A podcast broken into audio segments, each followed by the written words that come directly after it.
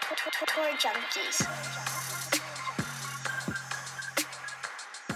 What's going on, golf addicts? It's the Tour Junkies. It's the U.S. Open. It's Torrey Pines. I am pumped. Your host DB here. I got Pat Perry, my boy, with me.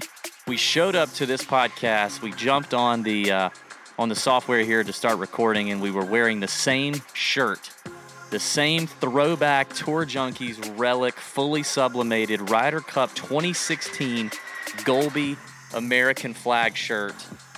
This thing, this thing turned a lot of heads back in 2016 at Hazeltine. Pat, we both look wonderful in it. It's our it's our country's national open, and we're pumped. We're excited to get down and dirty with you, covering all the DraftKings goodness. As always, we are presented by none other than FantasyNational.com. It is the one-stop shop for all your stats. If you're betting on golf, if you're if you're betting outrights, if you're betting top 20s, if you're doing head-to-heads or three balls, if you're playing daily fantasy on DraftKings, on FanDuel, on anywhere, if you're playing in a pool with your buddies, if you're playing one and done, literally every possible format that you could be playing involving the PGA Tour and now also the Korn Ferry Tour. You can get all the data you need, all the tools you need right there on fantasynational.com.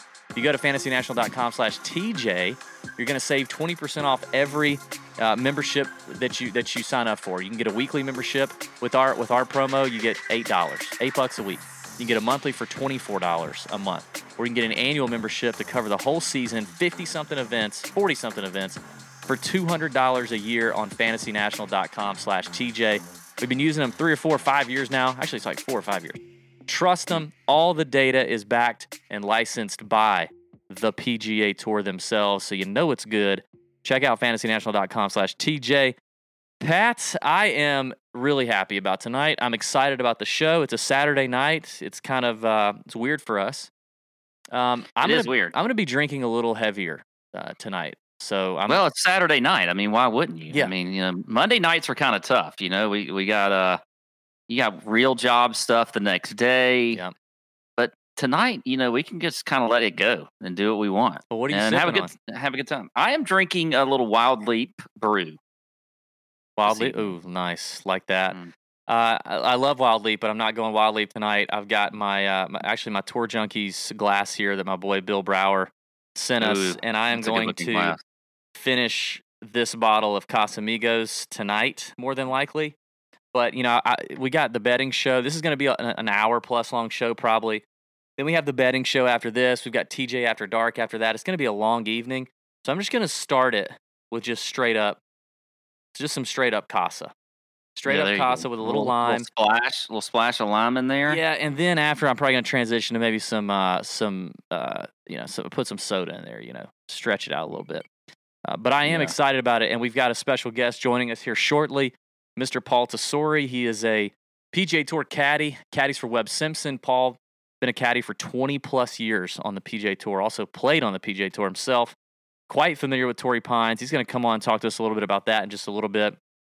Um, we've got some a couple awesome giveaways. I want to go ahead and get that out of the way. So if you skip, you know, don't don't skip, okay? Because we're gonna give away some cool stuff here, and it's basically it, part of it's gonna revolve around the Nut Hut.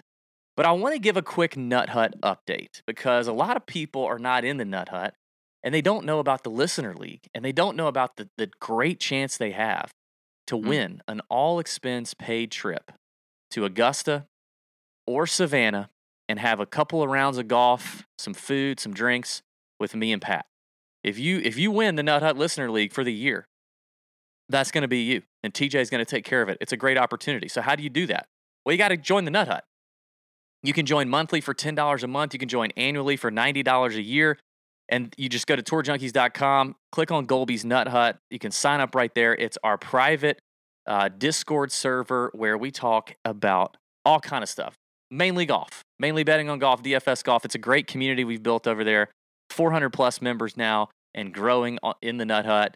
Uh, it's where we share inside info that we get from caddies, from players, from coaches, from on site, like Pat was just this past week of the Palm. I'm not even going to say the name of the golf tournament. The golf tournament is dead to me. That was the worst. I'm done. Don't even want to say it. Pat was on site. Beautiful place.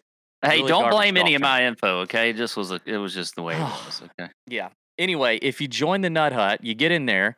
o- on the on the left hand side of the Discord channel is uh, is the listener league, and you can join the listener league. It's a free DraftKings contest, okay, and it's inv- invite only to Nut Hut members. If you win a weekly contest, which we run every single week, there's a tournament. If you win a weekly contest, you get one entry into the Nut Hut finals, okay.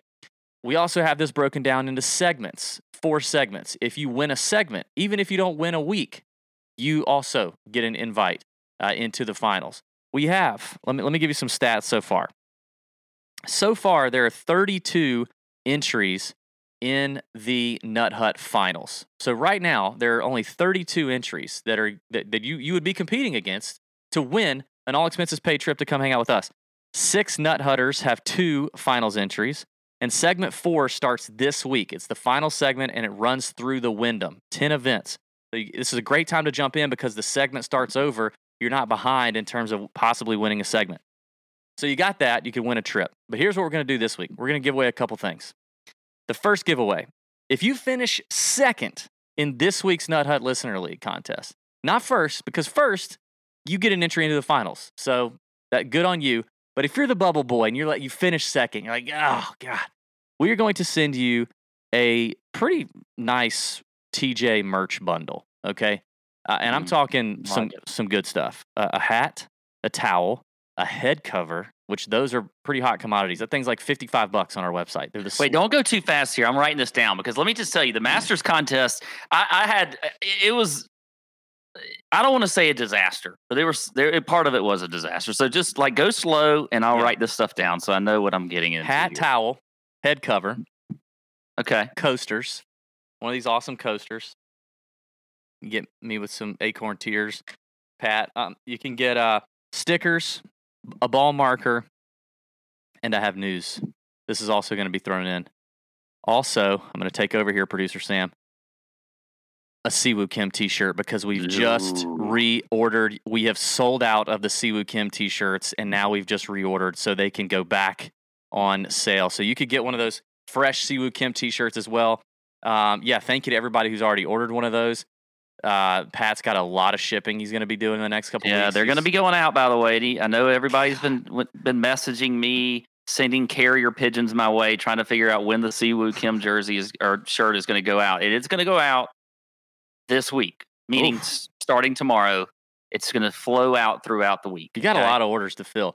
Uh, Yeah. That that was the fastest selling out item we've ever had. It was Ever. it was amazing. Um, so we reordered them. They're on the way. Um, so if you missed it when we reorder and we post it, you better jump on it because it could sell out again. All right, that's the first contest this week. Okay, get in the Nut Hut, get in the Listener League. If you finish second, you get the bundle. If you finish first, you got an entry into the finals. Second contest that we're running, you could win a chance. You could win Pat's tailor-made driver that he that he doesn't hit anymore. So it's used. Okay, this is like play it against sports. Uh, sorry about your life, but it is. And and some other merch. Okay, not a full-on merch bundle, but we'll we'll throw in some merch as well. Uh, it's a nice driver. You know what? Actually, the sweet spot is very clean on it. Uh, really, if a lot of toe marks and maybe uh, well, maybe just those. So sweet spots, sweet spot's pretty clean. Win Pat's driver. Here's what you got to do to win. Just go leave us an Apple Podcast review. That's all you have to do. Apple Podcast or iTunes review, if you still say that. Um, and it's got to be a written review, five star written review. And in the review, give us your Twitter or your Instagram handle so we can find you, so we can DM you. If you don't do that, we don't know who you are.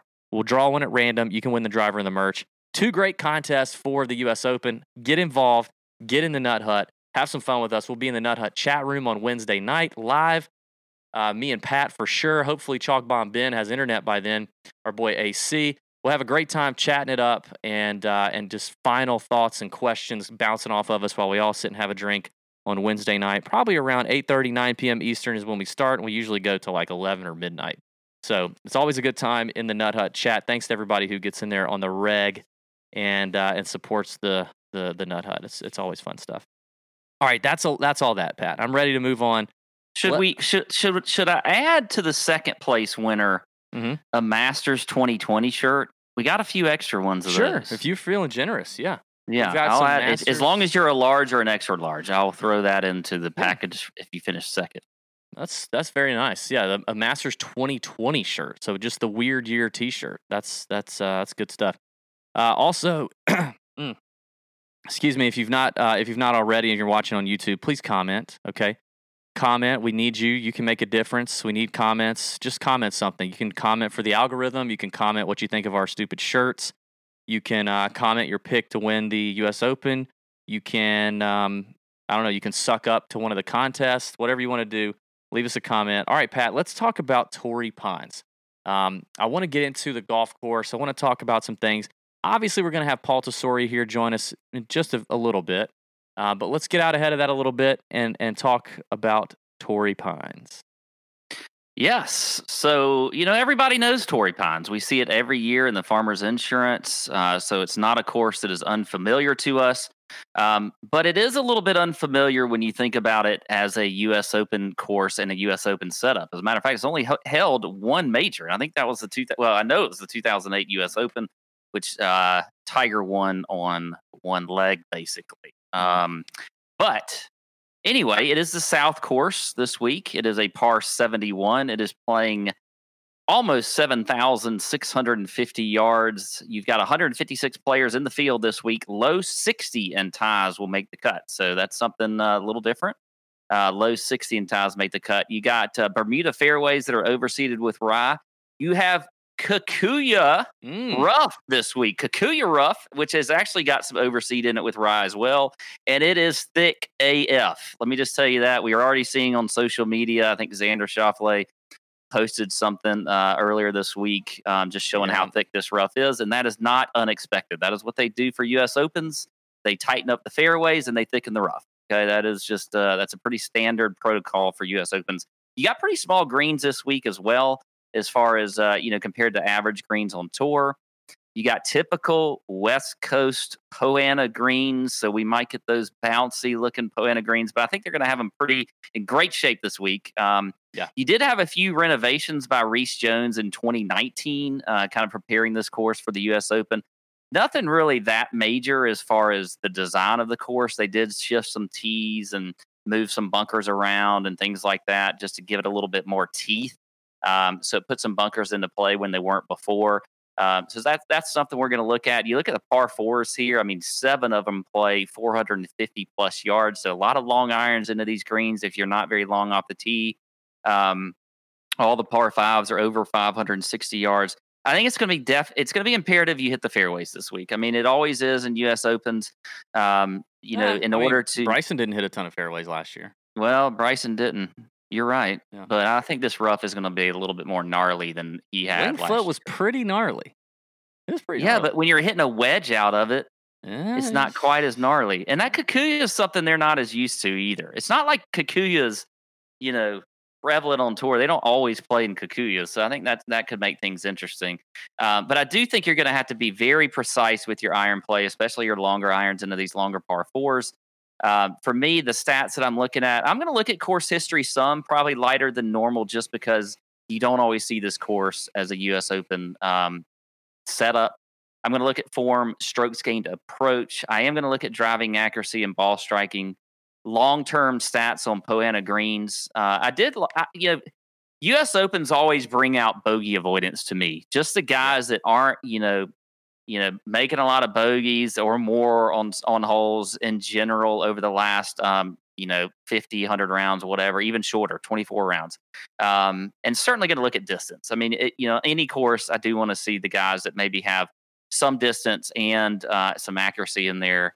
You're looking at the past champions here we had bryson as you mentioned in 2020 gary woodland in 2019 brooks Koepka two years in a row in 2017 and 2018, and then DJ in 2016 with Spieth in 2015. Um, so there you go. That is my quick course breakdown before we get Paul Tesori in here. I know DB, you've got a few thoughts and maybe some trends that you've looked at uh, for the course this week. Yeah, before we do that, I see our boy Joe Keps in the uh, in the ch- in the chat is already asking about the the the damn hoodie, and I think Pat, you have the hoodie next to you.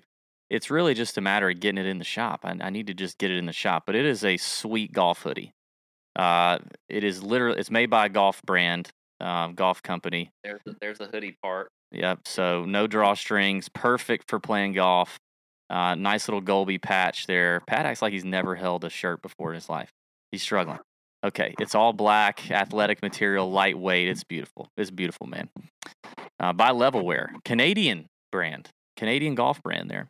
So there you go, Joe. I'll just, God, I just got to get in the shot. My bad. Um, okay, a couple things. I think that. So you mentioned course history. You're talking farmers insurance, right? Yes. Okay. Um, I think I'm just gonna completely leave that out. And and you know, I mean, you, we're both course history believers. You're you're definitely a little more of a diehard course history guy than me, but Well, I made the point that I was going to use it a little bit Yeah. lighter this week because I just don't Yeah, think it's, it's that it's necessarily that comparable, but still the guys that have played good. If I'm like looking at two guys and one has really good course history and he checks all the other boxes for me, then I'm then I'm probably going to go with that guy. But it's not a major factor. Yeah. Oh, bless you. I think that would be the last. I mean, that I would pretty. I would have a lot of other tiebreakers, but yeah, I just think this thing plays. It's going to play so much different. I mean, um, Bryson's quoted as saying it. Xander's quoted as saying it. A bunch of guys quoted as saying in the last couple months when asked about Torrey how it's going to play, and the cons- the I mean the overwhelming consensus is it's going to play very different than what we see at the Farmers. Pat already talked about tightening up the fairways, growing up the rough, a lot firmer, a lot faster in June than it is in January, February when they play the the Farmers. Um, so I just think it is going to be so completely different. You got to remember the PGA Tour sets it up for the Farmers. The USGA sets it up for the US Open. Um, and the PGA Tour loves birdies. Uh, They just do. They love birdies. So they're going to set it up easier. It's just going to be a different course. I mean, you know, maybe you could look at the putting there on that on those POA surfaces, but I'm sure even those are a little different that time of year. Um, but it's just not something I'm gonna I'm gonna have a lot of. I did find it pretty interesting in the trends that I was looking at. I'm not gonna pull that up yet, but uh, a lot of the top ten here. When you go back and look at 2008, because I was like, let me let me look at 2008. A lot of the top ten here had pretty horrible Torrey Pines course history prior to 2008. If you look at the top 10, almost none of them had any decent finishes at Torrey Pines for the Farmers previous to finishing top 10 at the 08 Open. So I just don't think it needs, it, I just don't think it's going to be something worth wasting your time on, um, honestly. Uh, let's, uh, you know, I think let, us look at these trends. Let me let me pull up these trends here, Sam. I, I want I want people to see them. Okay, here's the trends. Um, so if you take a look at these these bad boys, these are U.S. Open trends of the last ten U.S. Opens. Uh, nine of them are in the top 25 in the world golf ranking. Find that interesting. Eight have played in at least three U.S. Opens prior, and all had at least one top 25 or better in a U.S. Open. Um, so it's not good enough to just play in the in in three U.S. Opens prior, but you, you need to have a decent finish at one. Eight of them had a top a tie 12th or better in one of their previous three starts leading up to the tournament. So a regular start. Uh, eight of them had a T12 or better. So coming in, having flashed some form, having at least one decent finish in their previous three events. Seven first time major winners when you go back to the last 10. Uh, obviously, Brooks kind of buck, buck that trend a little bit. Um, so, seven first time major winners. Thought that was also interesting because I got some names here that that I I'm going to give you that would be this would be their first time major for sure. And nine had a PGA Tour victory in their career on U.S. soil. So those are some trends coming into it um, that that I think are are worth are worth taking note of. Now, um, obviously, when you get to a week like this too in DFS circles, you've got um, you know you've got like the whole game theory thing. Contest selection is crucial. So it's just your your this is just your your uh, four times a year reminder that you know pick your games wisely. You know, t- pay attention to the rake. Right. There's a couple of different ways you can win a million dollars on DraftKings. The rake is garbage on all of them, but you can do it. Um, you know, get in some get in some listener leagues where they're rake free, they're low rake, like like the PME Pat Mayo's league. Uh, that's a great contest to be in. Try the single entries, the tr- the three max entries. Don't play 150 uh, max lineup contest. if you can't max it out, um, unless you you know you want to throw a few in the milli maker just because you can't you can't help yourself. Um, but just pay attention to that, uh, and and you know. Ownership matters as always. We talk about that, right? Ownership's going to matter. You don't have to uh, you don't have to fade all the chalk. You can play some chalk. You just got to be aware of what, what else is going on in your lineup. So you got to pay a lot of attention to ownership projections. We are recording the show on Saturday night, a lot earlier than we normally do. We normally record on Monday nights. You know, I have no idea what ownership is going to look like. I, I mean, I, I mean, I have a guess, but we're not. We don't listen to anybody. We don't watch anybody prior to recording the show. So I don't know who's getting talked up already, other than following along on Twitter. But even not a lot of people are talking up guys on Twitter just yet. So, um, you know, pay attention to ownership. But you got such a strong field Ownership's going to be pretty spread out, I think, outside of maybe your top three or four, or five high owned guys. Um, and pay attention to weather. Weather waves, that's a big deal. Leave money on the table in big tournaments so that you avoid duplicate lineups. You can also, uh, you know, you can also gain an edge by, you know, playing guys that are uh, overpriced. Everybody's yelling at, you know, they're overpriced, they're overvalued. Play those guys if if you got a feeling on it. You can overpay. It's okay to sometimes overpay. I might have a few of those in here myself. Uh, I Mm-hmm. don't love doing it. I don't love doing it, but it's something that I am willing to do in DFS. Um, you know, player pool is a big is a big thing as well. We can we talk about that all the time in the Nut Hut. Just having a disciplined player pool, how many guys you choose to play each week and have exposure to. Um, but this is you know this is a one of those majors where the you just saw the trends right. Like the cream tends to rise to the top. So the U.S. Open tends to be like that. The, the PGA used to be like that one major a year where you could have some rando win it, um, which I mean Phil Mickelson winning it was pretty crazy, but Yeah. but Kiawah played tough, right? Like Kiawah played like a U.S. Open. So I, I think looking back at Kiawah and, and seeing you know who did well there just not even a month ago is interesting. Something I, I definitely paid attention to. Um, but this is a tough track, and you need you need those grinders, right? Uh, you talked about some of your key stats, Pat. Uh, you mentioned bogey avoidance. I definitely pulled in bogey avoidance here. Um, strokes gained off the tee, strokes gained around the green, strokes gained approach. Those are your your big ones. I looked at good drives gained on Fantasy National. Um, I, I do think that Bryson showed that if you're long enough, you can miss fairways, right? Um, if you're long enough, you can miss them, and if you're if you're long enough, you know you can wedge out of there and, and get the club through uh, even these kind of gnarly gnarly fairways. Um, so uh, I, I'm looking at that bogey avoidance for sure. Uh, recent form, obviously. Anything else that you're that you're thinking, or anything that I say that, that kind of brought up brought anything to your mind?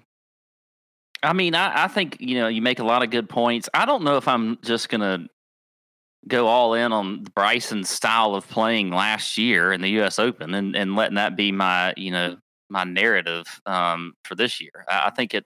I think it was a different course at Wingfoot than we're going to see here. Um, you know, I think the rough is going to be a little bit more difficult. I mean, I would think that the USGA, and and tell me if you think I'm wrong, saw what Bryson did out of the rough last year by bombing and gouging that golf course, and would probably try to protect this course a little more from people being able to do that. Um, we'll see. I could be wrong. Maybe maybe that's a good question for Paul. You know, I don't know. Um, but I just don't know if Bryson's style of winning this cour or winning this tournament is just going to be something a trend that we see going forward. Yeah, I mean, I could kind of see, I could kind of see that. I, I don't think though. Grow, I mean, growing. I think most players would tell you if they make it thicker than they did last year, that actually continues to play into the hands of Bryson. So, I think cutting it down is is what starts to level the playing field again because even the shorter guys can can get through it. And while yeah, they they they don't have as they don't have wedges, but they may have an eight iron, they can still get you know get the club through the Well, cracks. it levels the playing field, but it also lowers the scores. And I don't think they want scores being lower. If you look Yeah. at the U.S. Open last year, everybody else was fairly close together, other than Bryson. Everybody else was was right there, you know, within a few shots of each other. Um, you know, obviously Matthew Wolff was up there, and he did the same thing kind of that Bryson did. You know, just bombed it all over the place. But um, other than you know, you take out Bryson and that and that you know that tournament was was more bunched together. Um, so I don't know. We'll we'll see. I, I think the USGA certainly took note though with what happened in that on that course. Well, you know, all, all the social media videos and all the stuff coming out on um, on all the media outlets is going to start rolling in, and we're gonna we're gonna know what the setup's going to be. Right? It's not going to be a Yeah. secret. Well, And we tend to overreact to that stuff, don't you think? Yeah. we overreact. I Oh, mean, for you look sure. at Erin Hills. Erin Hills. Erin Hills played very easy, yet still leading up to that tournament because the rough was so high. Even though the fairways were wide as shit, the rough was so high. When you missed the fairways, there were people like you know doing all these videos and stuff from the rough, and everybody was like, "Oh my gosh!" And then they just like beat the crap out of that golf course. So yeah. I don't know. Yeah. I like to see these videos and these, you know, the social media stuff, but I wouldn't overreact to it. One of the uh, one of the things I think we do in the Nut Hut that may be undervalued or maybe some don't notice is every week we go into the media center and and read through every single transcript of every interview that's done in the media center. And we more fun when I'm at on the ground. It is more, fun, when you're on the grounds. Yes. Um, come back to that in a second. And and we screenshot key things that we feel like guys say, um, and we put it in the caddy info channel on the Nut Hut. So that's something we'll be definitely be doing this week. Uh, you know, all these guys are going to be asked about it. They're all going to have takes on it. By Wednesday, we're going to know kind of how this thing's looking. So, uh, and yes, Pat, if you guys missed it, Pat was incredible in the media center. I don't want to over. I don't want to. I don't want to look past that. I mean, it was so good. I, I challenged you last week to sack up. You know, I, Mm. I told you to sack up, and I told you I wanted you to bring it, and I wanted you to ask some hard hitting questions, and you did. You delivered. I give you full props, man. It was fantastic. We had a couple viral tweets out of it. You asked Brooks about um, about Dave Portnoy and that that that match. You asked Kisner about the Bryson uh, Brooks feud. It's been quoted all over the place. It blew up on Twitter. I think the I think the Brooks video with Portnoy has like seven hundred thousand views on Twitter, and shockingly has not been taken down. So, um, props to you, man. Props to you. Was hey, fun? well, you know, I, I have to admit there was uh, some great questions that we got from uh, you, and also some Nut Hut listeners that added into some of that. And you know what?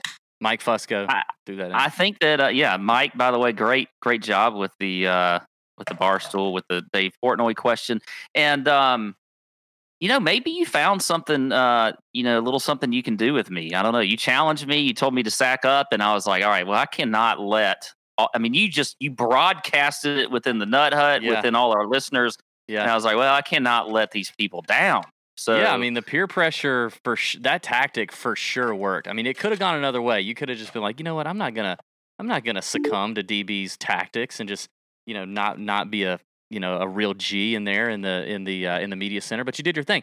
Oh yeah, the other thing was your when you when Kisner was in the media center and they said, all right, we have a question from uh, Pat Perry with Tour Junkies, and Kiz just lit up. I've never seen a grown man smile and grin with this this look on his face like Kisner did. It, it was you know he loves him some P. He loves him some P Perry, and that was very evident. So uh, I was I was excited about it.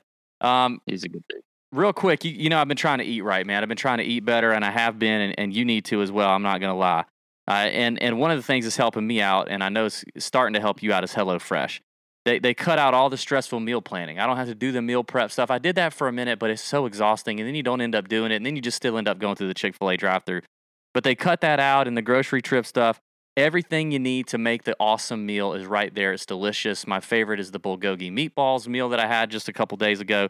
Uh, and you get better value with HelloFresh. 28% cheaper than shopping at your local grocery store, 72% cheaper than a restaurant meal. 72%. That's bananas. That's a lot of percentages. That's many percents. HelloFresh offers the flexibility you need to customize your order uh, on the app as well. So, uh, yeah, I, I love it. It's worked out perfect for me. Um, big big fan of HelloFresh faux show. The wife loves it too. You can go to HelloFresh.com slash TourJunkies12 and use code TourJunkies12 to get 12 free meals, including free shipping. I mean, that's amazing. We're feeding you. Us and HelloFresh are feeding you 12 times just for Good going on there and doing too. that. Great. and we're not just feeding you a bunch of crap. It's, It's- good stuff. It's amazing stuff. HelloFresh is all pre-measured ingredients, mouth-watering recipes, seasonal stuff. It's so good. Uh, it's America's number one meal kit for sure. So go to HelloFresh.com slash TourJunkies12 and use code TourJunkies12 for 12 free meals, including free shipping. get that Hello Fresh Hello Fresh hitter. All right, uh, our one of our guys, one of our buddies. Um, he is a he is. This is not his first time on the Tour Junkies podcast, but it has been a while since we've had him on, and I, I hate to say that, but uh, I think Paul was was he our first caddy? I think he was. I think he Yeah. might have been. Yeah, yeah. Yeah. Oh, he's celebrating. Let's let's bring Paul Tesori in, caddy for Webb Simpson, former PGA Tour player, and been on tour now looping for what twenty years, Paul? Yeah, that's right. 21st year. uh, this Wow. year. It goes by fast. I love that introduction. Thanks for that. Dude, a baby that was born when you started caddying is now sipping alcohol. You know what I mean? Isn't that amazing? that that newborn Let's move on to a different conversation. that that newborn when you started was on the teat, and now you know, he's Man, drinking you guys are just killing me. Casamigos, man. That's what he's doing. Um, Paul, thank you for joining us, man. We, we really appreciate it. And yeah, I'm pretty sure you were our very first caddy interview. That's pretty fun. And I you think ma- guys have uh, definitely stepped up quite a bit since then. Maybe even our second. I don't know. Uh, maybe our first and our second. All right, Paul. Um, we don't want to keep you too long, man. I know. Uh, I know you got you got some stuff to do. You got to fly out tonight. You flying to Torrey tonight? I'm fly, flying out early tomorrow morning, actually. Okay. I, I was supposed to fly out tonight, and I don't want to leave the family, so I changed it to tomorrow morning. Good stuff, man. Hey, I can appreciate that for sure. Yeah. Um, I guess let's just start off by talking about the golf course. I mean, uh, obviously we see Torrey Pines at the Farmers, but everybody, all the players, everybody's already said like this thing's not going to play the same as it typically does uh, for the Farmers Insurance Open. Do you think the USGA is going to do anything different other than uh, grow up the rough and make it uh, you know firmer and faster? Is there anything else you think they're going to do?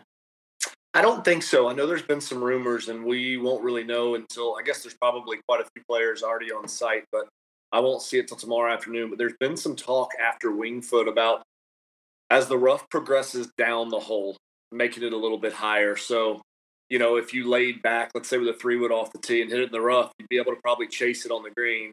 But if you do hit driver and try to take it on, that rough would be thicker than back. And Mm. to be honest with you, I think it's a it's a really good idea. Obviously, a shorter shot into the green probably should have higher rough. And what they've seen is that Winged Foot was so tight, it really only went to one style of golfer, which was you know a bomber, um, because no one could hit fairways. You could hit a beautiful tight draw down the left side of a double left, and it would still run through. And so what they've seen is okay, how can we even this out the most and, and make sure and and so we'll see. Um, you know, Jason Gore, since he's taken over, has done an incredible job. So I can't wait to see what he did, and uh, I know it'll be fair for sure. So, uh, you know, we were actually just talking about Yeah. this before you came on. Oh. Um, we were talking about the, you know, Bryson last year, what he did at Winged Foot, and you know, he was still able, despite the fact that the rough was was tall and thick and whatever else, he was still able to just bomb and gouge that course. And I said, you know, I don't know if I would put too much into, you know, this year what he did last year. Meaning, I think they're going to protect a little more off of uh, what he did last year. And, and you're kind of, from what you're saying, it sounds like they are by growing Yeah. up that rough closer. I, I I agree, and and then the golf course too. There's not as many dog legs around Torrey Pines. Where if you look at Winged Foot, every hole's working one way or the other, and with the fairways firm, you just can't hold the fairways, even if you're turning them into the dog leg or into the slope of the fairway. Where um, San Diego, she's just a beast. She's long. She's right in front of you. Um, and if you look at like you know past results there, the one thing that seems to really jump off the page, it's not great drivers of the ball. It's great wedge players and chippers and putters. Uh, you know, uh, Brandt Snedeker has always had a lot of success there. Obviously, Tiger and Phil, great wedge players. But you look at JB Holmes, um, a guy that really doesn't drive it that straight, but again, a really good wedge player, chipper, putter. Um, in the last U.S. Open, there the leaderboard was filled with all kind of a variety of uh, different players. Rocco, who obviously didn't hit it very far, but fantastic wedge player. I know Heath Slocum was in the top ten. I think Sneds was a top ten. I think Troy Merrick might have been even in the top ten. Um, and so as you start walking through that, maybe even Miguel Angel. He was, um, yep. As you start walking through that, you see a big variety, and I think that's what we all want. Now, I talk from we because I work for one of the shorter hitters on tour. Um, but like what you want is a tournament that really kind of shares everything, and I think we saw that a little bit in you know South Carolina at Kiawah. It's a golf course Yeah. that very long, but again, right in front of you, not a whole lot of moving. So you saw a little bit of a difference in the leaderboard as far as guys that are longer, shorter, but the guys with short game, great wedge play really kind of tend to uh, show up to the top. Were you there in 08 caddying for somebody? Um, I was, I was with, oh my gosh, I think Deej in 08. Oh yeah, VJ. Nice. Yeah.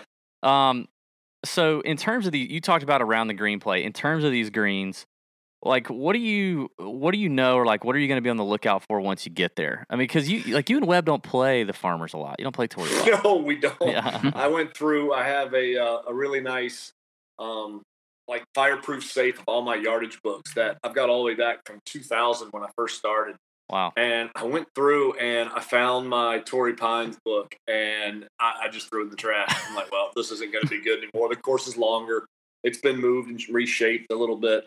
The greens won't be the same. So I'm going to kind of treat it like a rookie this year, to be honest with you. Weber and I had never, uh, well, we played there our first year together, 2011, missed the cut, um, and we haven't been back in 10 years. So uh, I'm going to treat it like a rookie. I'm going to do a lot more coursework than I normally do. Greens, I won't really spend too much time. For me, it's all going to be the missed spots. You know, if you're playing the par five, number nine, it's the right rough a little shorter than the left rough. Um, really pay attention to around the greens if there's a better missed spot here or there. Uh, typically, at a place like Torrey, especially like the ninth hole that we just talked about, with being such a long par five, missing it in the left rough there is much more difficult than the right rough. Typically, just because the fairway slopes a little left or right. So just kind of changing lines, the layup on 13. Uh, they do play 14 drivable the one day like they did in 08. So all those little kind of things I'll be trying to pay a lot of attention to. Um, so why hasn't Webb played the farmers? Like, is it one of those things where he just doesn't love the course, or is it just the it's timing? Long. It's just long. It's really, really long. It's in what the end of January. Yeah. Um, it's colder. There's no run in the fairways at all, and it's just too much golf course. But we feel like for us, when we're picking our schedule, that is one of the last places we would pick as far as a place to go compete. Now, the U.S. Open's very different. Um, Yeah. We expect the fairways to be firm running. It's going to be about eight to ten degrees warmer, which is a big deal for a guy with slower swing speed to be able to compress the golf ball. So. Um, I think it's a really good spot for us in the U.S. Open, but yeah, in late January, early February, it's it's a little too much for us. Another thing I was going to ask about Webb is like he doesn't he hasn't really played a lot in 2021. Yeah, Um, Yeah. and like I guess the question would be like, what's the what's the reason for that? And then how does he prepare for a major? Um, when he when the last time he played was you know three and a half weeks ago, and he played Yeah, well. what a great question. There's a lot of levels to that. Let's start with the big one, which is Weber's got five kids, ten and under. Yeah, Um, Good you gosh. Set out about two years ago to start playing one less, one less, one less. I think we're on track for or 19 this year, maybe even 18 next year. But this season's gotten disrupted a little bit. Obviously, a lot like last season. This one's different in why the disruption has occurred. But Weber pulled his neck out playing in this home golf tournament on a Wednesday morning. Uh, actually happened late Tuesday afternoon. Withdrew from the pro am Wednesday morning. Tried to warm up on Thursday morning. Couldn't play that affected him all the way to the PGA. He almost withdrew on Sunday at the PGA as it was still, um, you know, really not there yet, still pulling at him. Then he got healthy, and then he got the flu uh, this past week. Uh, so that floored him, completely floored him for five days. So um, he called. Uh, we've done some good video work over, uh, you know, Skype, Zoom, and all that other good stuff. And then he flew in Pat Goss, a short game guy, um, on Friday to really work out of the thick rough, so he feels prepared. So uh, the good news about that is I think he's going to feel a little nervous. I think he's going to feel a little bit anxious, and so there's going to be a lot of like good energy, which helps to be honest with you on a really hard golf course where you're going to need every bit of kind of um, let's say kid-like mentality, so you don't get too wrapped up in how difficult the place can be. Typically, a, a, week before major, Webb never plays. Um, it's going to look like a full week of just a lot of short game work. And guys usually don't think about that with majors. You think about I got to drive it perfect, and I think that's where guys are going to get in trouble at San Diego. Um, the best player in the field will probably miss four fairways a day, so 16 fairways missed. You're probably going to have to lay up on up to half of those, so eight.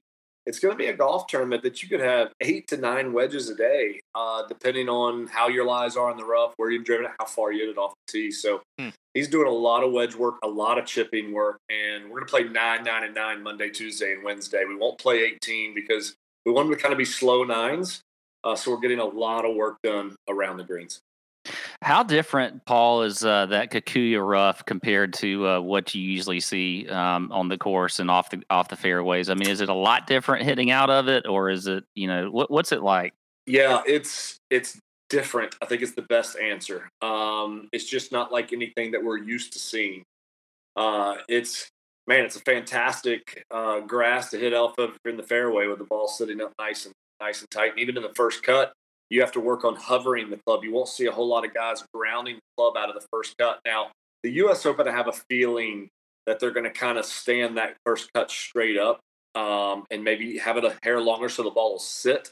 I don't think they want those balls sitting way up out of the first cut. So typically here they'll kind of top it off on Wednesday so the ball sinks. But around the greens, it's different for sure. Um, mm. And those greens are firm, they're small, and they break a lot. So uh, you're going to see guys spending a lot of those practice rounds, those 18 hole practice rounds, they're going to be five and a half hours. So uh, I think that's why we're doing nine, nine, and nine is to get used to exactly what you said, a, a type of rough that we're not used to seeing. And we'll hit a bunch of shots out of the rough too, little chasing kind of five irons, six irons. Are wedges going to jump? How much are they going to jump? Kind of try to figure all that good stuff out.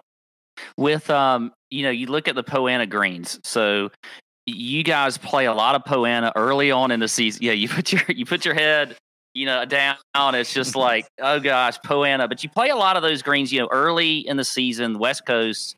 We see that in California, but now we're getting it here in June. Is does Poa annua change a, a decent amount between you know early in the year when it's cooler versus now? Is it is it more bumpy? I mean, like, what what's the difference there?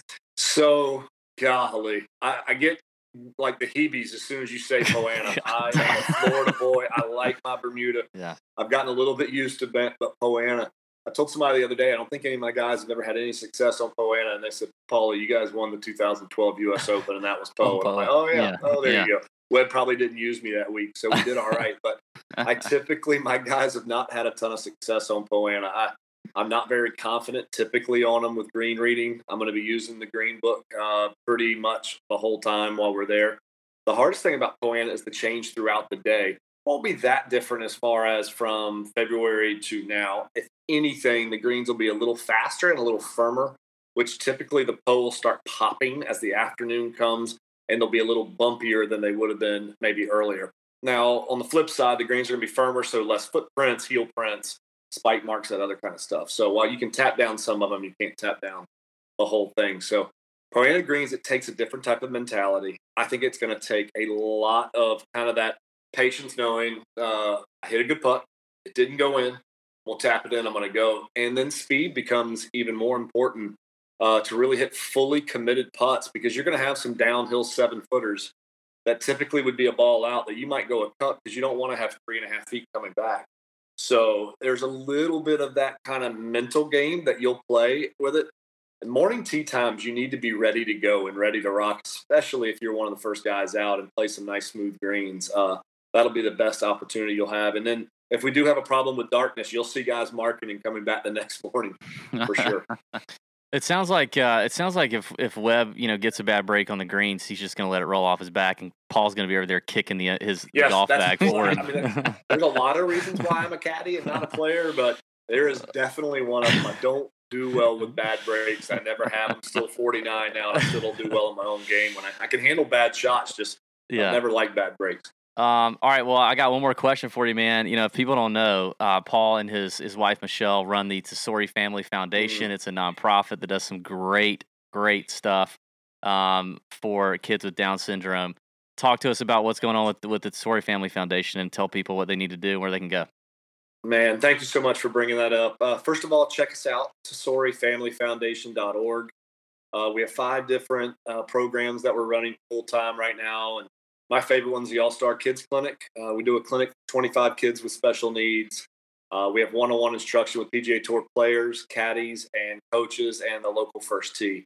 Um, we were supposed to have 22 throughout the country last year. Yeah. Obviously, COVID hit. Yeah. This year, we're starting to get ramped back up again. We'll probably do a dozen uh, throughout the country this year, and hopefully get back into the mid 20s next year. And um, it's been really, really good. Uh, we've just been so fortunate with the support that we have. We're coming up on $2 million given back. Uh, we'll probably reach wow. that later this year, maybe early next year, since we started it in 2009. And just so fortunate to be able to give back a game that's been so incredibly good to me. And obviously, the special needs community with my son Isaiah having Down syndrome is always going to be near and dear to my heart. Man, we love it. It's a it's a great organization. I've seen it firsthand. Mm. Um, and it, does a lot of good work, and it's run by great people. Paul, you're getting rave reviews in our live chat. We've got a YouTube live chat, and everybody's saying uh, that that you're killing it. I got, you got jo- uh, Spaz Bite says get this guy on a TV broadcast. So it sounds like you've got a couple like of fans. Spaz, Spaz, you can be my agent. hey, uh, thanks, Paul. We appreciate the time and and listen. Uh, you, you and Webb have a, a great week. Get some.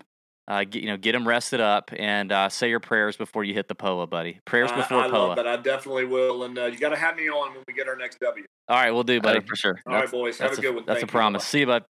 Thank you, Paul. All right, Paul Tesori, uh, absolutely gem of a human being and gem of an interview. Every single time he's on, he's he's fantastic. Uh, he's so good. All right, Pat, I think that's a fantastic breakdown on this golf course. We've been uh, pretty detailed on that. I, I I love it. Let's get into the picks, man. Let's talk about the DraftKings picks for the 2021 U.S. Open. Let's start at the top. The 10K guys and 9K guys. A lot of decisions to be made. You got Jon Rahm, who, by the way, just a couple of hours ago before recording this show, apparently got two negative uh, COVID tests in 24 hours and has been cleared. Two. Two has been cleared to go ahead and practice and play and show up on site at Torrey. He's raring to go. I, I don't know, man. I gotta feel like Jon's pretty. Uh, Jon's probably gonna come in there pretty ready to kick some ass. Yeah, he's got a, he's got a little chip on his shoulder for sure. I don't I don't think there's any question about that. He wants to come in here and and obviously. Uh, you talk about a history. He's got a good history here. Great but, history um, here. Yeah. But uh, so yeah, I think you're right. I think he's ready to go, and we're getting him a little earlier than we thought. I mean, a lot of people thought that it was Yeah. going to be Wednesday or something. We- We were going to get to see him for the first time on this course. Yeah. Um. So uh, for the U.S. Open. So yeah, I think it's good. It's a good thing for him. Um. Yeah, I'm excited to see him. I think he's going to have an attitude about him that's going to be extra special. But you got Jon Rahm, Jordan Spieth, Dustin Johnson, Bryson Brooks, Rory, uh, JT, Morikawa, Xander, Hovland, Cantlay, Patrick Reed. Now, listen, here's what you got to remember every single major championship when you have such a deep field, such a strong field. You can't play them all. You can't play them all. You shouldn't play them all. Don't play them all, okay? You got to plant your flags. You got to plant your flags. If you're going to eat some chalk up here in this range, that's fine. Eat it. Don't eat it in another range. If you're not going to eat some chalk up here in this range, and maybe you can have some down, you can you can get some chalk later down in the 7K range, 8K range. You can't play them all though. Plant your flags here, hold your breath, and just pray the guys you faded don't win the golf tournament. Okay, uh, but you know if you're going to take down a big tournament, if you're going to finish in the top one percent, more than likely you're going to have to have the winner, unless what happened at the PGA happens and a guy like Phil Mickelson, who literally nobody was on, wins the thing. But there's a, a great chance that the winner is going to come out of this 9K and above range. So um, plant the flag and and let's roll. Okay, you can't play them all. Now, Pat, I, we it's Saturday night, man. Saturday night. It's tough for me to commit here. Okay, I'm to give my my three favorite plays in this range as of now, but a lot's to change. That's why the Nut Hut is important. That's why going to tourjunkies.com and reading our articles, our content every week is important. The Fantasy Golf Sommelier video that drops on Tuesday night, Wednesday morning is important. But uh, we're early here, so uh, let's let's get to it. I think I'll tell you one play that I am for sure, I'm for sure on, and I don't know that much is going to change it, even if he's the most popular play in the entire field, uh, and that is Patrick Cantlay. I've I've I've I can't stop Pat, the Patrick Yeah. Cantlay train for me. Cantlay's like a, a new love for you. he kind I of think. is. Yeah. I, I love the value. I love the price. The I feel like I feel like Cantlay's odds of winning this golf tournament, like truly winning it. I'm not talking about what he is on the sports book, but like in my mind, the odds of him winning this golf tournament are just as good as like four or five names above him. He he comes in good form. Um, had a good run at the PGA. Could have could have been top five easily. Had one I think kind of stumbled on Sunday. Um, played played well in U.S. Opens. Uh, Ball striking. One of the things I looked at was strokes gained ball striking over the last two months. If you don't know, strokes gained ball striking is a combination of off the tee and approach play. Patrick Cantlay in this 9K and above range is like fourth in this field in strokes gained ball striking at 23.7 strokes gained in the last two months. He checks the box putting on POA. He can scramble like Paul just talked about. The irons are there. I love me some Patrick Cantlay. Uh, I'm excited to play him. The next place that I'm gonna go is going. And by the way, California kid. I, I'm about to I'm about to r- rattle off some California kids here. I'm going Xander. I, am going Xander. Now I do think Xander could be popular. Uh, I like I like the the Torrey connection. Although I will say I, I read a, a, quote from Xander that he hasn't visited Torrey lately because he doesn't want to see it not in U.S. Open conditions. He is there now, and he's been there for the last couple of days. But prior to, he's not visited Torrey because he knew it would be in different uh, in different conditions, different setup. But you know, another Cali kid. Um, in in his U.S. Open starts, he has gained 50 strokes in four U.S. Open starts. 50 strokes. There is one, no, two. That is good for fifth in this entire field in uh, strokes gained total. But I mean, when you break it down into just four starts, that's good for third in this field. Uh, in in strokes gained total at U.S. Opens, plays U.S. Opens fantastically, um, and checks the box putting on Poa. It's a good surface for him. Checks the box in approach. So I I, I love Xander here. And then I'm gonna go with Patrick Reed. You know I can't you know I can't quit Patrick Reed. Now I talked about I wasn't really weighing Farmers Insurance form, but P Reed is one of my guys anyway. Um, eh, but he's a Farmers winner. He loves Torrey Pines. Going back to what Paul just said, a grinder can win in a low scoring event. You know, in 2008, the, win, the Rocco and Tiger went into the playoff at one under. Give me a one under to five under tournament, and I love Patrick Reed's odds there. Bogey avoidance, um, around the green putting. The irons and, and off the tee play have been a little sus at times, as the kids say, but I believe in the in the Reed um, major magic. Uh, it's a little bit like Brooks to me. I mean, obviously Brooks closes the door more often, but it's a little bit like that for me with Patrick Reed. I just feel like he shows up at these majors ready to roll, always uh, overlooked a little bit and I and I save a lot of money with him. I save a lot of money with Cantlay, Xander, and Patrick Reed. So that's my those are my three favorites as of now. Who are your three favorites? Okay. Well, uh, two of those were mine actually. Oh. So I am going to have to pivot a little bit because I don't want to. I don't, don't want to just go. But I, I, am. I am because my two of my GPP plays were Xander and Patrick Reed. Reed. Okay. Uh, yeah, I like Patrick Reed a lot, um, and I like Xander. I think he is going to be a little bit chalky. As a matter of fact, I think if uh, if I'm going to kind of audible here and take a play off of him and maybe a pivot, it's going to be Morikawa right there at 9,500, just above him. I like Morikawa this week. I mean, you just look at his recent form, second at the Memorial, really could have won that tournament, um, lost in the playoff to Cantlay. T14 at the Schwab and then the top 10 at the PGA. The guy's just been fantastic. He's a great ball striker. Um, yes, the putting is always suspect for him or sus, as you said. That's a new sus. word for me. Sus. That's what the kids have been saying for a little bit. Yeah, sus. yeah. I mean, putting is certainly a key is is a deal for Morikawa, but um, whatever. I mean, we know anybody can get hot anytime. So if you want maybe a pivot off of a chalky Xander, which I do think he's going to be chalky this week, uh, Morikawa might be the play there. And then over 10K, I love Brooks Koepka this week at 10 1. Okay. Yeah. Now we saw Brooks just this past week at the tournament that shall not be named. No, we're not. Palmetto. No. Stop. Sorry. I should not kidding. Uh, I should have said. But look, I don't want to hear it.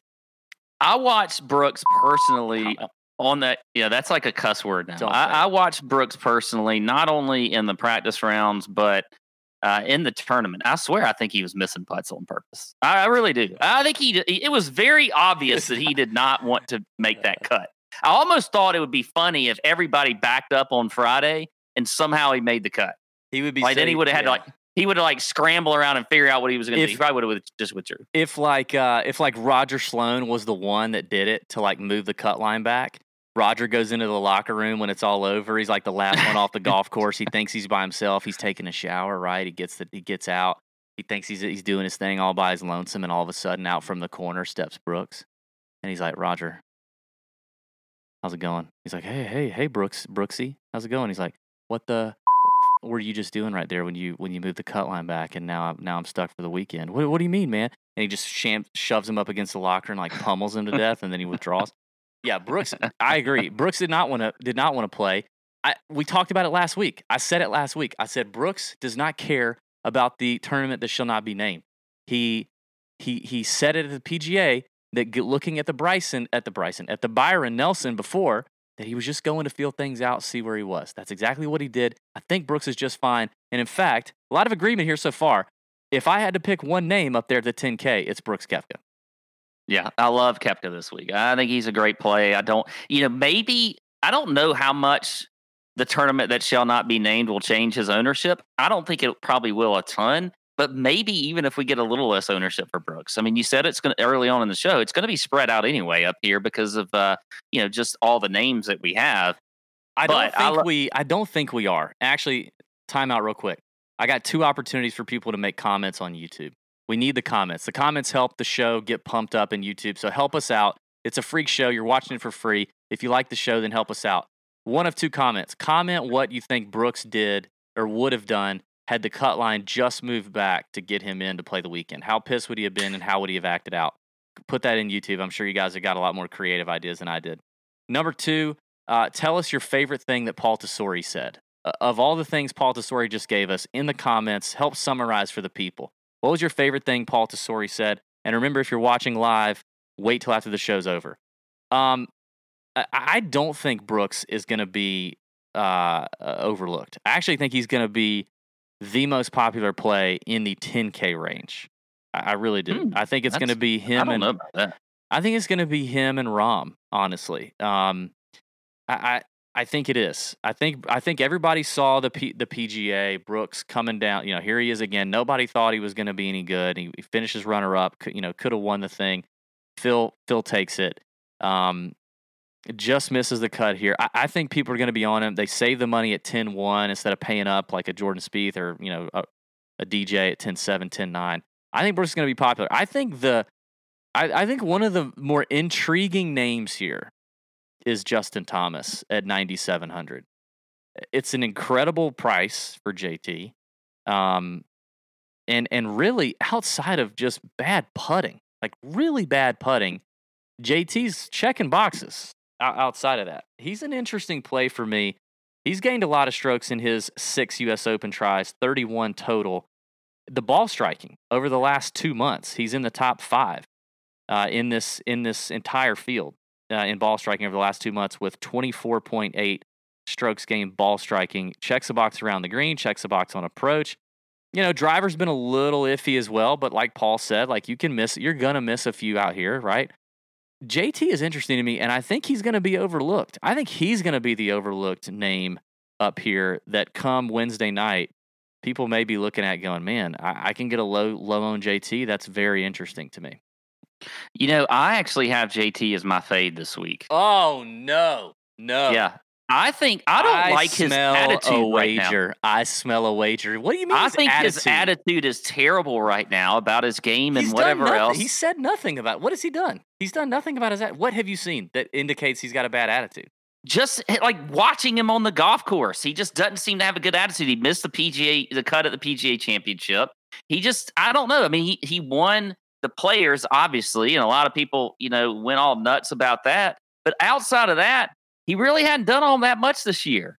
I mean, he he didn't follow up the win at the players with a lot of great play. You know, missed the cut at the PGA, T forty at his last two events, or T forty two at the Memorial.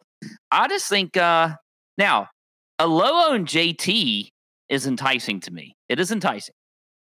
But I still, right now, as we look at it on a Saturday evening, I don't I don't want any part of JT. I don't. Yeah, I mean, you're right. In terms of finish, it's not been great. uh, Finish position uh, since he won the Players. He did pretty good at the Valspar. I think he finished 13th at the Valspar. But I mean, the the putter has been god awful, like abnormally bad. He lost. Awful, missing short putts left and right. I Yeah. mean, it's just been terrible. I mean, actually- he did it actually at the players. He actually missed some short putts at the players. People missed; they didn't even think about well, his them, irons. Yeah, his irons were so Yeah. good. I mean, at the Valspar, he finished 13th and lost six and a half strokes putting. Memorial, you know, 42nd, but he lost eight and a half strokes putting. I mean, that's terrible. Now, historically in his PGA Tour career, he's not that bad of a putter. It does seem to have fallen off here lately. Uh, He he gained strokes putting on POA. Bent grass is his best surface. POA is his next best surface, according to Fantasy National, in terms of uh, in terms of of putting splits. But I don't know, man. I feel like the miscut at the PGA, and then you know, nothing but a couple top 40s after that. I, feel like JT is going to come in here pretty motivated. The iron play is so strong. Um, the U.S. Open record is fantastic. JT loves playing on tough. Golf. His record on tough golf courses is incredible. Eighth place last year um, at the U.S. Open. I, I just think this is a, a, an interesting spot for him to bounce back. I think it's got a little bit of that that that Brooks at the PGA smell to it, right? Where everybody's kind of like, ah, yeah, Mm-hmm. yeah, he's he's out. He's count him out, but don't forget the dude's a killer.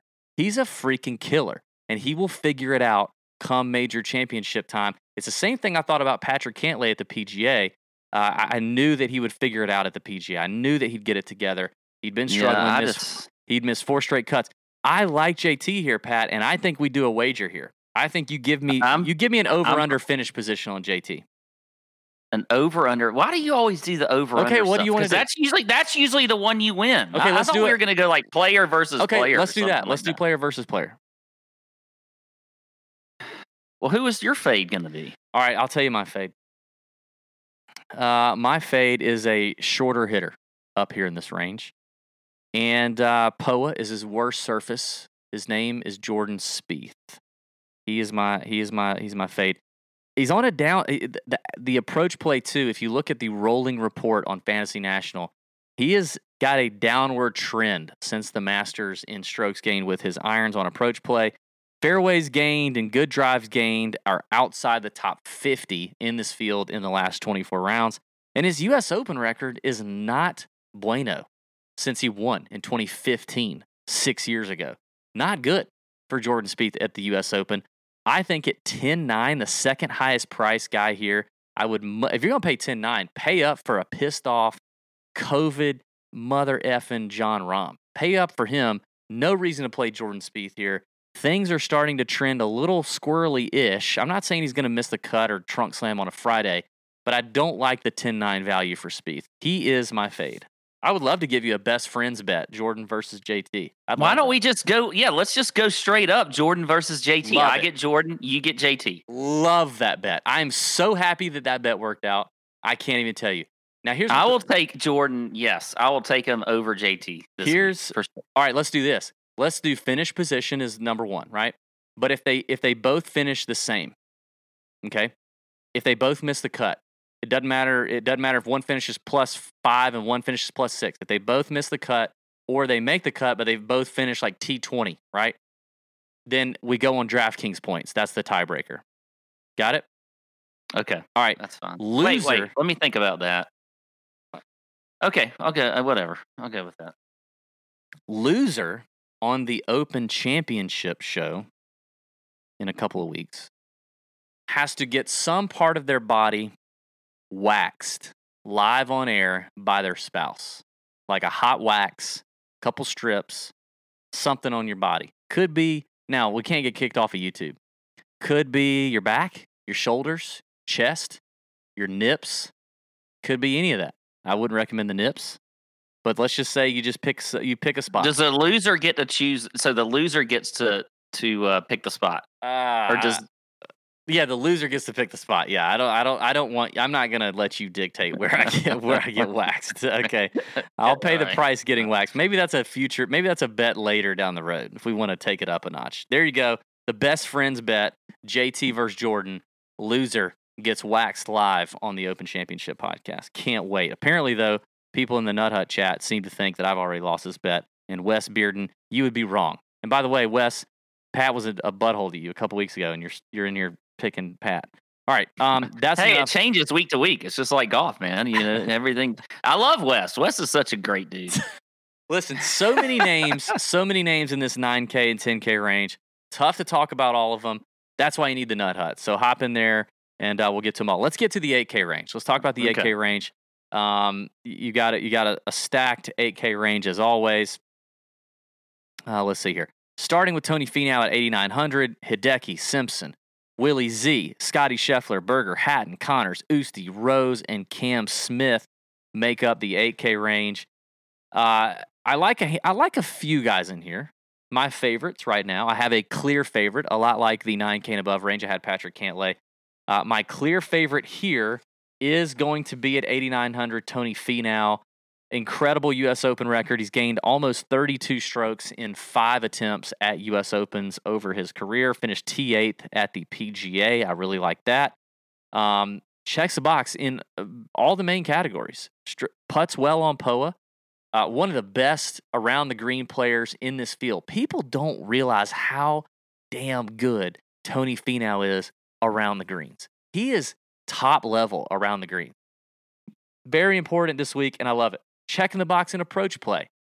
Obviously hits it a long way. One of the trends I said was that a uh, seven of the ten last U.S. Open winners have been it's been their first major. I think Tony Finau could win this golf tournament. I think he's got plenty of room and plenty of equity to win this golf tournament, and I love him at 8,900. And like Cantlay, maybe a player that, regardless of chalk, I'm going to play. That's the thing about a week like this when you have such a stacked field in a major. Nobody gets like super ridiculous. Nobody's going to be 30% owned in DFS, right? Like they may hit 25, maybe. You know, maybe in cash contest, Finau, I can see getting a 30 maybe you're getting a lot of savings. But in a tournament, nobody's going to creep over 25 for the most part. I don't. I don't think. I don't think that's going to happen. Hmm. My my next play is going to be Willie Z. Hmm. Uh, I feel like Willie Z. You know, I mean, we haven't really we haven't seen him. Uh, and we saw him once after the PGA, where by the way he finished eighth at the PGA. Then he came to Charles Schwab. Irons were god awful. I mean, they were really bad. I think it was a fluke kind of a week for him. But Willie Z, sixth place last year in the U.S. Open, um, and uh, you know, gaining strokes, a ton of strokes ball striking over the last couple months. Checks a box putting on Poa, checks a box around the green, checks a box in approach play. Cali kid. I, I think this could be an interesting spot for Willie Z at 8,600. I like the value there. So I'm gonna go with Willie Z. But like I said, there's a couple other names in here that I do like. Maybe you'll mention them, and I'll I'll uh, I'll double down. I'll tell you my fade. I'm gonna jump on Pat's Aussie hate train and fade my beloved Cam Smith. And I like Ooh. Cam Smith. I like him. I like him. I like him as a man. I like him as a human. Um, but he's 60th in approach play and 85th in good drives gained over the last 24 rounds, according to Fantasy National. Negative 0.7 in strokes gained ball striking over the last two months. Let me just tell you, I looked at strokes gained ball striking over the last two months for every player from Jon Rahm down to Joaquin Niemann at 7,500. And there are two players in this entire in that entire range that are negative in strokes gained ball striking over the last two months. Cam Smith is one of them. Horrible U.S. Open record other than 2015. Um, and he's basically average. If you average him out in his five U.S. Opens, he's gained two strokes total in each of them, which is not a lot when you think about some of the names around him. And uh, if you throw out 2015, he's in the negative there too. So I'm out on Cam Smith, not buying it, don't want it. Ball striking is too not good. That's the AK range for me. wow. Okay. Well, uh, you mentioned nobody in that uh, okay. range that I had. So this is good. Actually, you did mention somebody that I have. Cam Smith. My my fade is Tony Finau. I'm done. Come on. How I'm done. done. Why I are you am done? Done. done. i want another bet to win, it, to win this tournament to do anything. I don't like it. I'm not taking Finau. I think he's going to be one of the highest owned players this week. Uh, you look at his driving accuracy; he's almost 130th in the field here. I don't like that. Um, the putting, I mean, you talk about putting. Yeah, maybe Poa is his best surface, but in general, he's just not a great putter. I don't like. I just don't like anything about Finau this week. I, am not. I'm not going to play him. I'm done until he just shows me something. I feel like he's a trap. I'm not going to do it. Man, um, dude. Oh God, I, I love Finau. I can't wait for you to be so pissed off you don't have any Finau. Okay, well, that's but fine. I have a feeling I'm going to like your next couple players because I do like some other names here in the 8K range. But I hate okay. that Finau fade. Well, I'll start at the bottom. Uh, I like Louis Oosthuizen. I like um, it. at 8100. I mean, this yeah. is a guy that always just shows up in majors. We talk about that every time, but he's playing well. You know, he's top 25 in the field in strokes gained approach, top 40 in ball striking. Always has been accurate off the tee. Um, you look at bogey avoidance; he's 11th in the field there. Um, you know, scrambling 11th in the field, puts well on Poa annua. He's 10th in the field as far as uh, putting on Poa annua his last 100 rounds.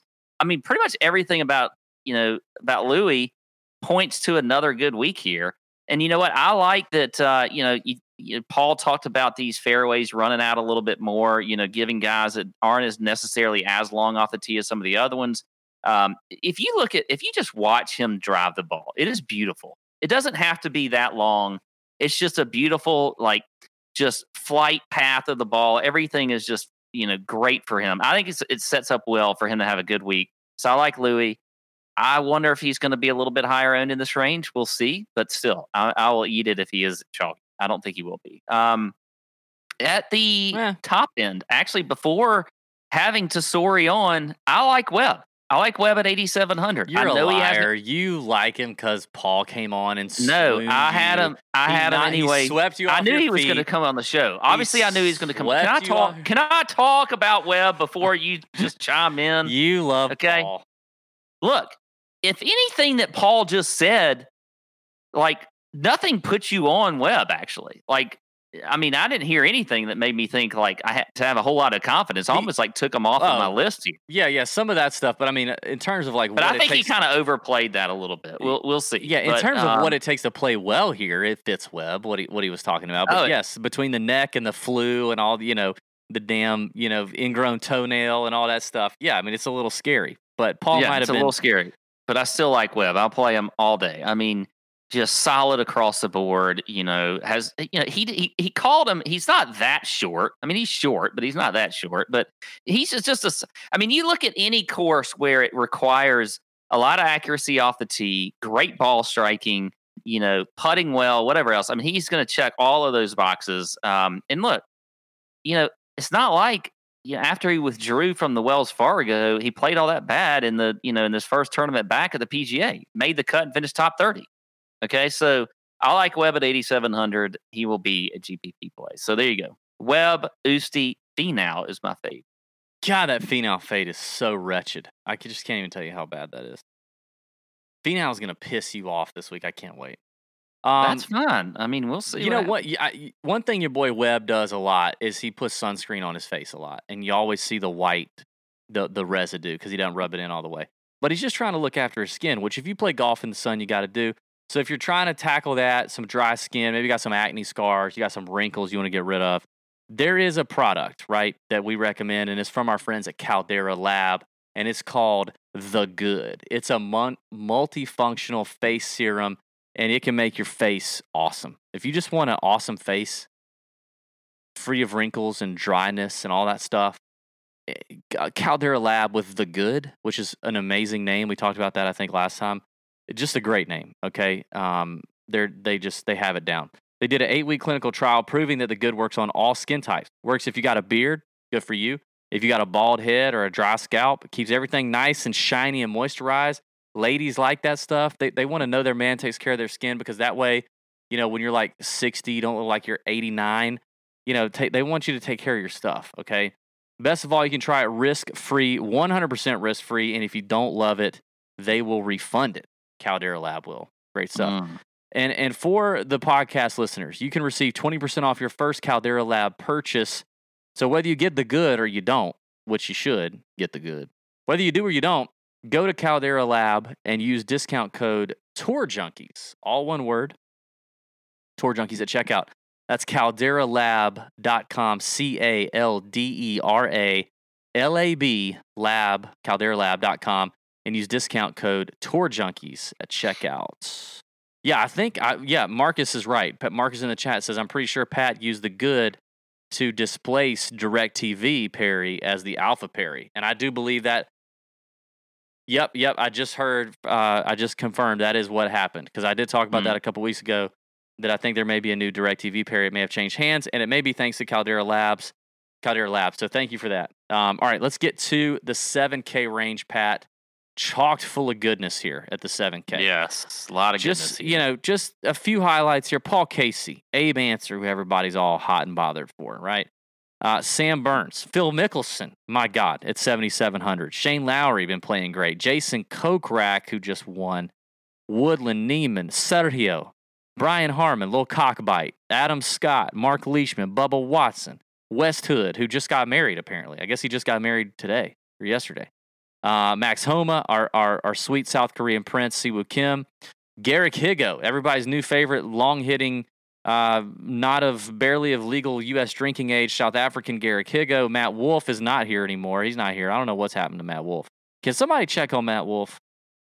Can we can we get a Can we get a like like a buddy check? we need a buddy check.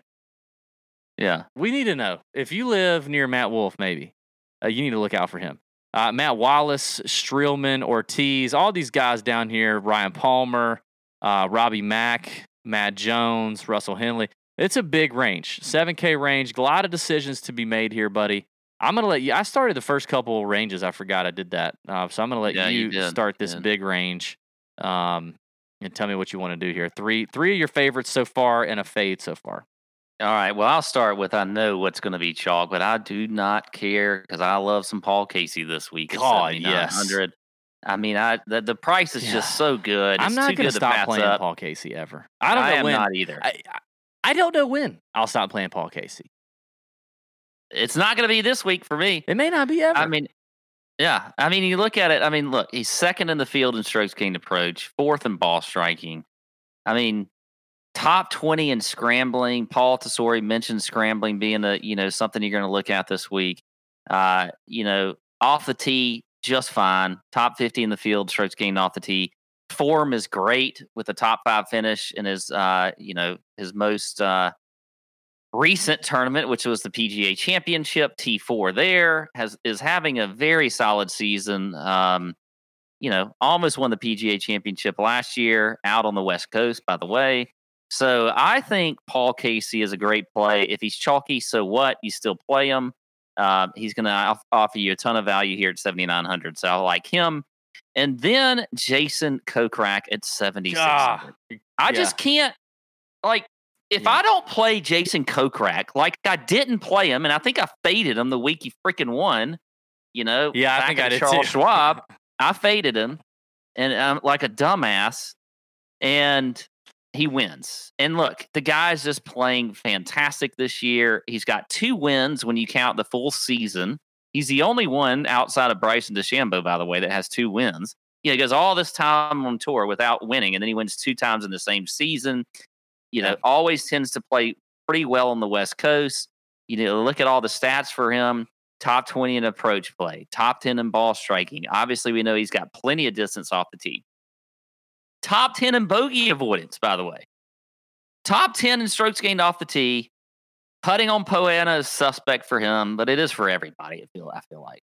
Yeah, I don't know. But Jason Kokrak, 7,600. I like him a lot this week. And then I'm going to drop down, and I've got a few names that I could give you. Um, and I'm sure I'll, I'll leave a few for you.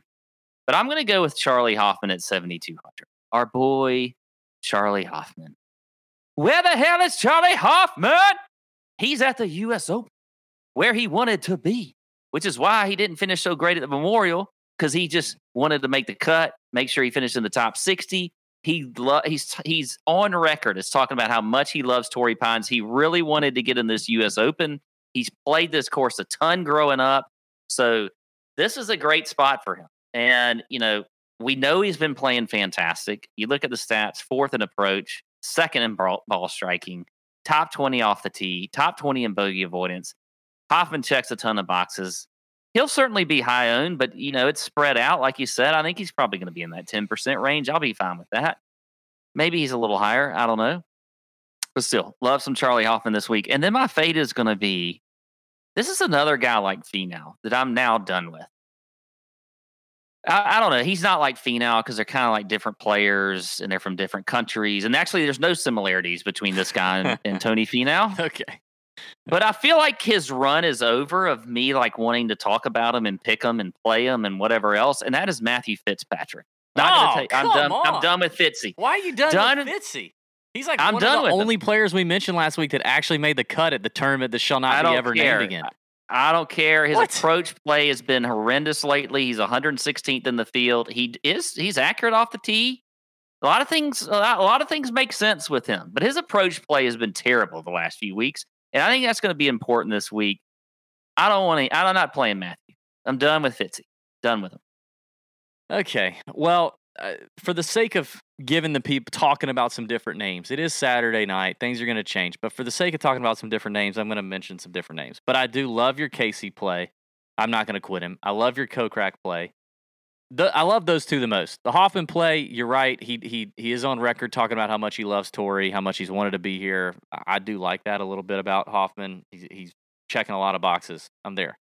Um, I think your Fitzy fade is ridiculous. But I'm going to give you three names that I like here. Uh, the first is Shane Lowry. I mean, what are we doing? Like Shane Lowry's Yeah. freaking killing it. Fourth at the PGA, sixth at the Memorial. Has a great record on tough golf courses. He's checking every single box. All the stats that I mentioned, he's actually he's actually top 10 in bogey avoidance, strokes gained around the green, 13th in approach, 16th in good drives gained. Like, I mean, Lowry's crushing it. Irons are fantastic. Around the green game is one of the top on in this entire field. Love Shane Lowry. Okay. The next one.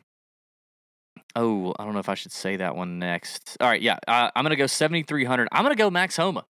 I, I wanted Max Homa a little bit uh, at the PGA. I don't think I mentioned him, but I kind of wanted him. He missed the cut. Finished T6 at the Memorial. I really like that he did that. I really, really like that he did that. California guy, comfortable here at Torrey Pines.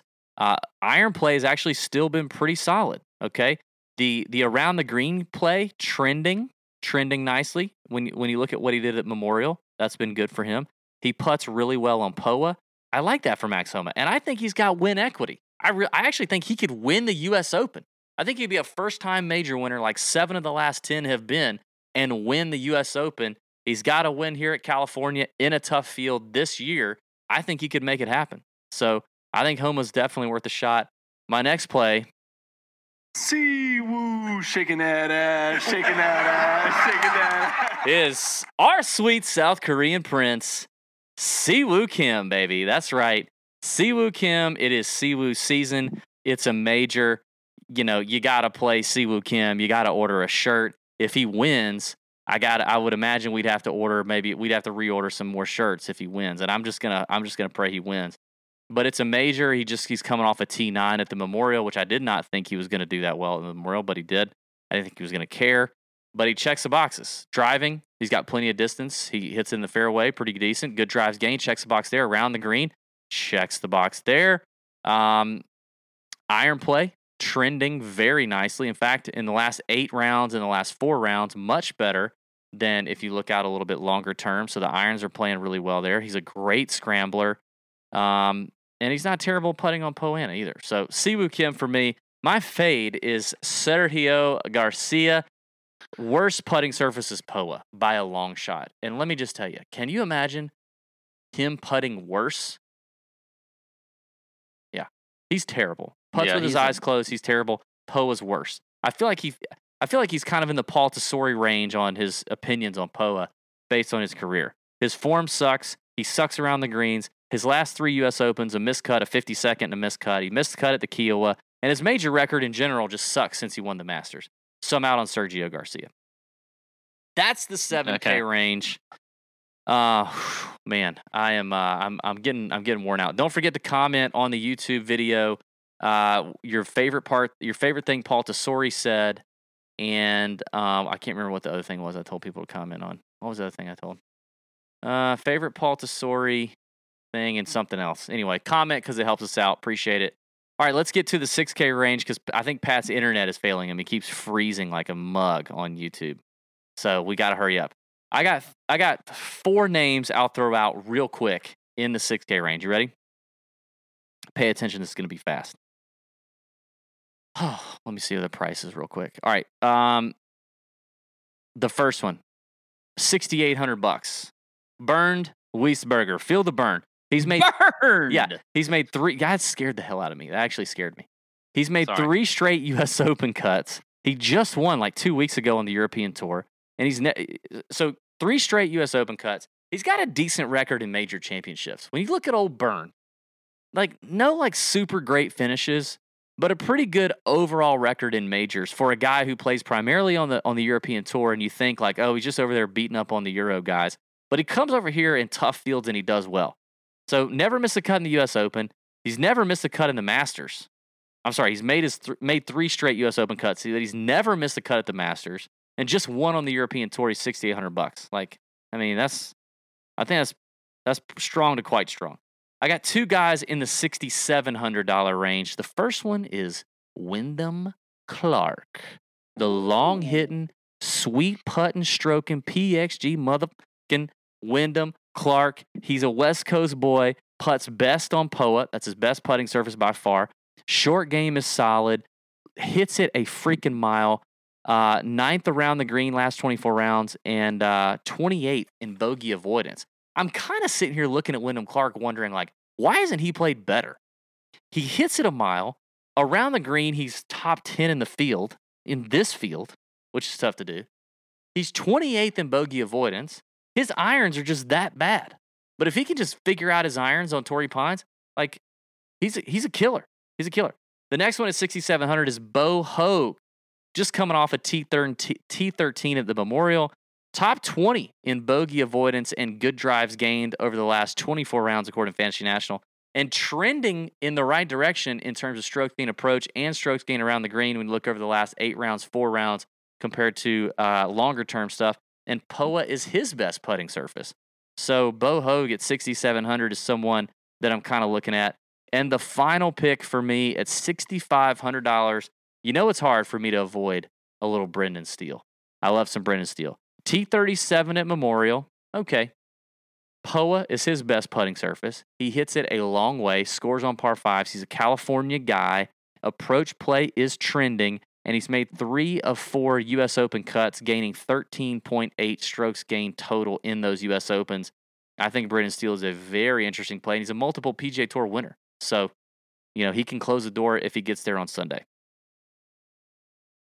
Okay. All right. Well, I actually had Bo Hoag, so I will scratch him off and uh, give that one to you. Starting at 6,900, though, KH Lee Ooh. playing extremely well this year. Had a win a few weeks ago. Then he missed the cut after that. I, will give him. A, I don't. I don't care about that. Um, you know, came back T65 at the Memorial, made the cut. Whatever. Look, the guy's just been extremely uh, solid all year long. Is obviously confident right now.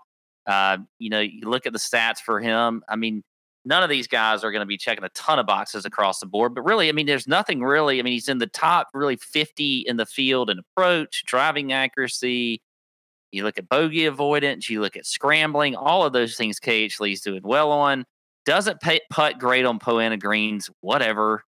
I mean, what, nobody really seems to be that consistent on Poa annua greens anyway. Um, also, it's 6,800. Now, I really just want to play this guy because I like his name. Hmm. Guido yeah. Migliozzi. Migliozzi, Guido Migliozzi. He's finished second place in his last two events on the European Tour at the British Masters and then something called the Made in Himmerland, which is awesome. Uh, he was second place there. So obviously he's in good form coming into the tournament this week. And uh, um, anyway, so whatever there. I'm going to give you a two two Korn Ferry guys playing in this oh, event oh, wow. that are playing well. Greyson Sigg is at 6,600. Now, he's a local boy. We got a little bit of soft spot for him. He's from Augusta, but he is top five this season. He's won once. He's also um, had some, you know, great finishes. He's top five in greens and regulation, top 10 in ball striking. Um, has some tour experience. He's played in, you know, tournaments like the, the RSM and things like that. Um, so anyway, um, I like Sigg, and then Taylor Pendrith is another guy Ooh. who has his I think is uh, a solid player. Look, very long off the tees, top five in the field long. or top oh. five in driving distance on the Korn Ferry Tour. He's top twenty five also though in greens and regulation and ball strike. So I think Taylor Pendrith is somebody that could kind of sneak up, cheat guy, Korn Ferry guy, been grinding it out uh, all season long there. So there you go, a few Korn Ferry guys that are in this field that could have some uh, good weeks. Love it. Good stuff, Pat. Uh, listen, we got to get to the betting show because I got some names that I haven't quite mentioned. We've got a new format to the betting show. We got a new segment at the end of the betting show. If you're missing the betting show, you're missing out. So we're gonna go do that. We're gonna record that live. I've got some work to do on my Casamigos bottle. Uh, it's gonna be a great night. I'm looking forward to it. Let's uh, let's do it, man. May everybody's screens be green for the 2021 U.S. Open from Torrey Pines. See ya.